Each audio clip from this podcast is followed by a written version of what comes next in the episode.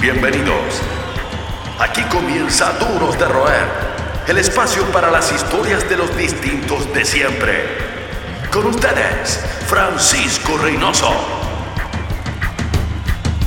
Nuestro invitado de hoy es una especie de Clark Kent del rock and roll. De día cumple funciones como ingeniero industrial en una importante empresa de distribución de energía eléctrica, donde es responsable el scouting en todo el continente americano e incluso Oceanía, y pasando desde Tierra del Fuego hasta Alaska. De noche, fotógrafo de conciertos con más de 500 shows en su cuerpo y además guitarrista aficionado de un par de bandas relevantes en el underground santiaguino. Fanático de Kiss muerte y además seguidor acérrimo de los irlandeses de Therapy, banda que incluso lo ha reconocido en un concierto masivo dedicándole canciones, es un honor presentar en esta nueva edición de Duros de Roer al señor Roberto Vergara, un distinto de siempre.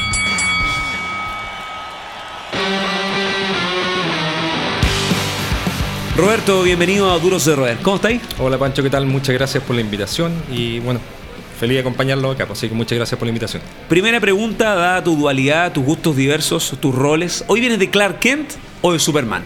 Estoy como en el borde ahí, saliendo de, de la pega, pero escuchando buena música en camino hacia acá. Cuenta la leyenda que tienes más de 500 conciertos eh, en el cuerpo desde los 90 a la fecha, pero en el, rango de las fotografías, en, el oficio como fotógrafo musical, comenzaste hace una década y me imagino que los recuerdos y las vivencias se van acumulando poco a poco. ¿Cómo es esa sensación del vértigo máximo de los fotógrafos de música que es eh, estar en el foso antes de que el concierto comience? Entiendo que tu, graduación en el medio ocurrió en el, show de Metallica, ¿no? El show de Metallica del 2010 en el, en el Club Hípico. Sí, sí, exactamente. Antes de Metallica había hecho una serie de conciertos, pero más pequeños de clubes o, estadios pequeños. Y Metallica fue, se podría decir que la graduación de, un concierto ya mega, mega grande, con muchísima gente y, claramente con, toda la emoción y, el, nerviosismo antes de esperar que salga la banda de escena. Así que sí, fue, fue un bautizo eh, se podría decir que importante. Y en la técnica el equipo es más cabrón que el resto, era como tu primer gran slam, me imagino. Sí, o sea, si bien es cierto, uno tiene un poco el feeling de trabajar en conciertos chicos, pero cuando tienes que trabajar con Metallica, que no te puedes perder una, imagen y, los segundos cuentan en contra y cambiar un lente son 30 segundos que se te va una parte de una canción, hay que estar siempre muy, muy atento. Me imagino que no, no pudiste ni dormir el día anterior. Tuve un episodio de, colitis previo, producto del nerviosismo de, de, enfrentarme a una banda tan grande. Aparte de conciertos como Metallica, conciertos en, en espacios más pequeños, también has hecho fotos de backstage, que eso es interesante porque es el otro lado, ¿no? Hay bandas que se pintan, que se disfrazan, hay un lado más íntimo, fotos oficiales para productoras, para las mismas bandas, pero entiendo que tienes una anécdota que yo creo que está por sobre todo, que fue en un meet and greet con una banda que se caracterizó por el desorden, como Twisted Sister. ¿Qué, ¿Qué pasó ahí? Esto fue en el primer show, ¿no? Fue en el concierto del año 2010, creo, 2011, cuando todavía estaban, nos acompañaba el baterista que falleció hace poco. Eh, y claro, eh, fue estaba trabajando para la productora y en un momento dicen, oye, hay que hacer las fotos backstage con los, con los fans. Y ahí un poco ordenando a la banda, muy simpático y caballero ellos, de Snyder, pintado, tratando de dirigirlos de dónde íbamos a tomar las imágenes. Bueno, el momento que empiezan a entrar los fans, la, dinámica cambió completamente porque ellos se transformaron en Twisted Sister y empiezan a actuar un poco con toda la irreverencia que los caracteriza, que, que, que tratar mal, pero de una forma muy divertida a, a los fans, así como, oye, deja mirarme, la cámara está al otro lado, les pegaban chuleta, lo echaban a patadas del esto, si hay terminado la foto, ándate de aquí, que entra el siguiente. Fue una dinámica muy, muy divertida, que la gente entendió también que era muy en el, ya, en el estilo Twisted Sister. Porque con, la gravedad que, que, existe actualmente en las redes sociales, con las sobre reacciones quizás algo así, la gente, imagínate, si corre como viral ese video, sin duda. se pasa en el tremendo rollo. No había tanta, tanta media en el año 2010, a pesar de que fue cerca, tampoco había tanta, tanta revolución de cosas mediáticas, pero sí fue a los que estuvimos ahí, que éramos muy pocos, fue una experiencia como muy divertida. Ellos, y, obviamente termina la sesión de fotos y entran al escenario que iban atrasados y, claro, fue una, una, experiencia. Y comparando eso con otro gran slam que tuviste en el backstage, lo de el Crew también de haber sido todo... Uh, hay harta historias, mito urbano respecto respecto a la visita que tuvo Motor Crew. Vince Neil vino como solista, pero ¿cómo estuvo esa interna en el único show de Motor Crew en Chile? Sí, en el año 2010, creo, 2010 si mal no recuerdo. 2011. 2011, que estuvieron con Back Cherry, que fue la única vez que tocaron en Chile. Eh, también, claro, no, eh, llaman de la productora que hay que hacer una foto en backstage de Motley Crue con los fans porque no aceptaban que todos tuvieran cámara, entonces había que hacerlo con, por un solo fotógrafo. Y claro, lo, lo raro es, que la banda se acerca a sus fans separados. O sea, primero sale Vince Nils, toma las fotos con toda la gente, se va, y al momento que él desaparece, entra el resto de la banda y vuelven a repetir las fotos con la gente, lo cual es bastante raro y parece, viendo la película se entiende que está en una etapa ya bastante complicada de, los temas de la rehabilitación y están con caminos muy, muy diversos ya. Y Miss Neil entiendo también está viajando prácticamente en vuelos separados o por lo menos quedándose en hoteles distintos que, Exacto, el resto del grupo. Lo, que, lo que, nos comentaron en esa oportunidad es que estaban efectivamente en, aviones, o sea, en, hoteles separados, ni siquiera estaban alojando juntos. Oye, ¿estuviste en el post-show de Miss Neil? Que estuvo bien hardcore, casi como de Dirt. Yo no estuve, pero me llegaron. Se fue con unas amigas especiales. Exactamente, invitó a alguna amiga al, al, rock y guitarra, le cerraron un, espacio y se sentó muy en la onda eh, rockstar con, con las chicas muy en onda californiana, muy voluptuosas, con su botella de whisky y, con un espacio cerrado, que era lo más divertido, que un local tan chico le cerraron un rincón para él. Eso igual de haber sido, yo creo, para ti, porque entiendo que uno de tus estilos favoritos es el hard rock lo de Twisted Sister, lo de Motel Crew fueron suertes de grabaciones personales, ¿no? Con todo lo que tú idealizas a las bandas desde chico, cuando uno escucha a la banda y finalmente tiene la chance de conocerla. Sí, o sea, en el caso de Twisted Sister fue una experiencia bastante fuerte, por así decirlo, porque yo empecé escuchando música en, la época de, los no sé, 85, 86, cuando toda esta música de Twisted Sister estaba como sonando mucho en la, en la radio. Entonces, tener la imagen de verlos mucho, el tiempo que los videoclips eran muy importantes y estas canciones que eran muy famosas, Warner con a Shake, que giraban todo el día en la televisión, enfrentarme a ellos y verlo es, una experiencia fuerte. Son los que mantienen encendida la llama del rock. Seguimos conversando con los duros de roer. Estamos eh, junto a Roberto Vergara, el distinto de siempre en Duros eh, de Roer. Roberto, em, hablando también, tocando el tema de tus dos caminos, eh, está el oficio, está la profesión y también tu pasión, ¿se te ha hecho difícil lidiar entre tu vida normal como un ingeniero a cargo de una transnacional y fotógrafo conciertos de noche? Me imagino que las responsabilidades se han ido incrementando, el tiempo no es el mismo y a veces uno cuando hace las tres fotos en barricada, los tres primeros temas, eh, tiene que irse antes por las obligaciones, ¿te apoyan en ese sentido? ¿Tus respectivas jefaturas de los dos mundos? Sí, en ese caso siempre he tenido buena, buena llegada con, mi jefe, que en realidad no están acá, están, están fuera del país. Y no, nunca he tenido problemas, al contrario, siempre apoyo y puedo, puedo manejar bastante bien ambas, ambas vidas, en este caso eh, diferentes, a, excepción cuando tengo que viajar claramente que no puedo estar, pero la mayoría de los tiempos me, lo hago para estar sí o sí en los conciertos. Hablando de tu formación musical, em, tú tienes 43, 43 años. ¿Cuándo y cómo llegaste al rock o al hard rock? ¿Fue a través de familia, amigos del barrio, el circuito de tape traders, estos, estos personajes que intercambian, este circuito, ¿no? Comunidad que intercambiaba música en los 80? Eh, yo, yo, creo que fue un poco primero con el, Tengo una hermana de cuatro años mayor, por lo tanto iba escuchando un poco la música y uno va siguiendo un poco también a, lo que tiene en casa. Pues escuchaba, empezó a escuchar rock en una época, eh, en, los 80. Y, entre el rock latino y el rock, como que me empecé por el lado del rock, empecé a, a seguir el camino a las bandas, no sé, Quiet Riot, eh, en fin hasta que me empecé a meter bastante más en el asunto de la música y claro, después derivando otro estilo y empezando a conocer otro tipo de música, pero básicamente partió por ahí, eh, eh, un poco por un tema de, de familiar, de básicamente lo que escuchaba mi hermana en esa época en tu rubro, en este circuito que también te has ido desarrollando no solo como fotógrafo de la distribución de energía eléctrica, una transnacional que te ha permitido viajar harto, yo creo que eso también ayudó a incrementar tu pasión por el vinilo, porque vaya que hay desquería en Europa y Estados Unidos.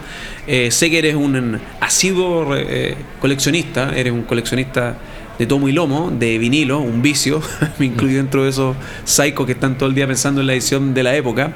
Pero me gustaría saber dentro de tu colección, todo lo que has adquirido en estos años, cuál es tu joya de cabecera, cuál es tu, tu disco, ese disco que no vendes o no cambias por nada del mundo, un disco que quizás encontraste que ahora vale una fortuna.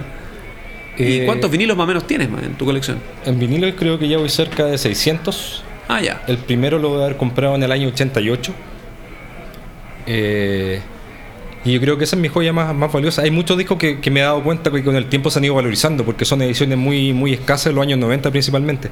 Algunos, no sé, algunos Sublime, algunos Skid Row, entre otros que son muy, muy escasos. Eh, Pero yo creo que la joya mía, el primer disco que compré, que es un disco de Kiss que compré en el año 88, como te decía, y que es el Rock and Roll Over, que con ese me abrí camino al. Es una edición chilena, que, que es del sello 4 y que hoy en ¿Y día. no era con las traducciones? No, estaba en inglés. No, no tenía Ah, las traducciones. Tengo varios discos, varios cassettes ya con esas traducciones que venían doblados al español que la- eran muy malas.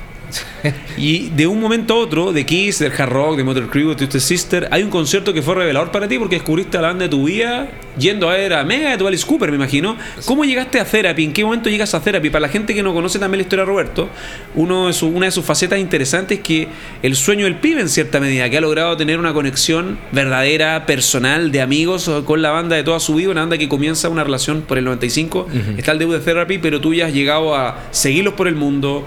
Eh, te fuiste de viaje con el bajista de Therapy eh, a Belfast, entiendo. Sí, estuve allá. ¿Cuándo y cómo ocurre esta relación más intensa, esta relación más cercana con la banda de tu vida? Bueno, el año 95, efectivamente, cuando se hizo el, el segundo Monster of Rock, el primero fue el 94.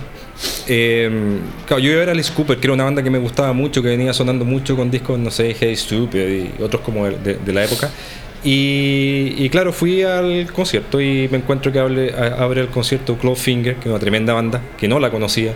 Después lo sigue Therapy, que es un trío que sonaba Fue bueno el timing de ese, fue ese festival. Fue tremendo. Eh, y y no- por algún motivo, no sé, me hizo clic el hecho de ver una banda de, de tres personas que en un momento se suma un cuarto, que es un chelista, que le aporta un sonido diferente. Nunca vi un, un chelo eléctrico en una banda eh, que era bien diversa de estilo, porque es muy difícil clasificar a Therapy en esa época entre un rock medio punk melódico con toques medio industriales, en toque- eh, es muy difícil. Y hay una relación bien penca, hay que decirlo. O sea, Therapy partió de la peor manera la relación con Chile. El Exacto. cantante se dejó los pantalones, recuerdo. Sí, sí, sí. Le mostró su miembro ahí a, a la banda, o sea, a la banda, al, al público, que, porque lo había escupido. Sí, claro, lo escupieron hasta que hasta que se aburrieron y claro, en esa época todavía se transaba mucho con VHS. Yo tenía el, eh, conseguí el, el, el VHS en algún momento se lo, lo intercambié con alguien de Rusia. El que y transmitió la Rock and Pop. el, No, vía X, ¿no? El vía X, Vía X, exacto. sí. Y mandé una copia de ese VHS a, a Rusia, a un amigo que me mandó un concierto de esa época, no sé, de Therapy en Holanda. Y hoy en día la copia que mandé sigue dando vuelta por todo el mundo y claramente, o sea, y no es agradable, nos conocen por el tema de, de los escupitajos afuera, porque, pero bueno. ¿Cómo fue ese carrete en Belfast con uno de los Therapy? Bien, fue entretenido, fue toda una, una experiencia porque fue como una sorpresa que me dio una. Fue una, no una paletía que me hizo un. Me acuerdo que antes de iba a Irlanda y, coloqué en el sitio que, que es como los fans de Therapy. y Dije, oye, voy a Belfast si alguien quiere juntar a tomarse una cerveza, que avisen. Y un tipo me escribe y me dijo, yo soy de Belfast, eh, juntémonos, no sé, en dos días en Katie's Daily's Bar, que es un bar irlandés muy típico rockero de Belfast. Me dijo a las 5 de la tarde, llegué a las 5 de la tarde y no estaba el tipo que me invitó, sino que estaba el bajista de terapia. Él lo había mandado, le dijo, oye, eh, viene el tipo que lo fue a España hace algunos años, está por acá, quieres juntarte con él claramente. Así que nos mandamos, no sé, un, conversamos cuatro o cinco horas tomando cerveza en un bar y fue una un- muy muy muy simpático el tipo me llevó un montón de regalos de polera discos. Fue y había estado con ellos antes en, en España unos años pero fue una, una experiencia bien entretenida. Fue una suerte de cita ciega. claro exactamente no, no se suponía que lo iba a encontrar a él pero pero claro aparte que él no vive en Belfast él vive como una hora y media y se pegó el tiempo de, de ir a- al centro de Belfast para juntarse conmigo. Bueno, lo que habla bien de Therapy, una banda que sigue en el underground, partieron con mucho con mucha potencia en los 90s y se han mantenido con popularidad en Inglaterra, pero por motivos que desconozco nunca explotaron eh, nunca explotaron en gran medida en los 2000, siguen sacando discos y súper interesante, me imagino que de vez en cuando ustedes se mandan correos cuando sacan un disco, siguen en contacto, me imagino, ¿no? O sea, de la última vez que fui a, a Belfast, que fue hace un poco más de, o sea, habrá sido hace dos años, de, de ahí como que hemos perdido un poco el contacto. En su momento nos escribíamos bastante. Pero, pero espero volver dentro de poco y a ver si me puedo juntar con, con ellos, al menos para saludarlos allá. Más que un club, una familia. Sigues junto a los duros de roer. Lo que escuchas eh, es otra conversación con un distinto de siempre, en este caso Roberto Vergara, ingeniero especializado desde hace un buen par de años eh, con la distribución de energía eléctrica, fanático de la música, fotógrafo aficionado, podríamos decir, porque eh, lo, lo, haces a pulso y has tenido la chance de, bueno, trabajar en medios, trabajar para productoras y también girar con una de tus bandas favoritas. Dentro de ese recorrido, ese hallazgo que me imagino con el tiempo, con la práctica, fuiste descubriendo que eras bueno en lo que hacías en este oficio que partió como un hobby y te dio una experiencia eh, insospechada, quizás, una, varias sorpresas de por medio, conocer a tus ídolos y un largo, etcétera. Hubo un instante en que montaste una exposición, una exposición de tus fotos, eh, auspiciada por la empresa, entiendo, donde trabajas, esta multinacional dedicada a la energía eléctrica. Ahí, bueno, ahí hay un apoyo importante desde eh, tu lado medio Clark Kent, ¿no? Sí, Ah, es bien atípica esa instancia. O sea, recuerdo haber planteado la, idea porque igual el tema de la fotografía y conciertos es como eh, considero que igual es atractivo para la gente, sobre todo que en ese tiempo estaba haciendo cosas bastante diversas, no, no necesariamente rock, también fui a muchos conciertos de pop y era como bien transversal lo que estaba haciendo, así que tenía mucho material diferente. Tenía un buen book.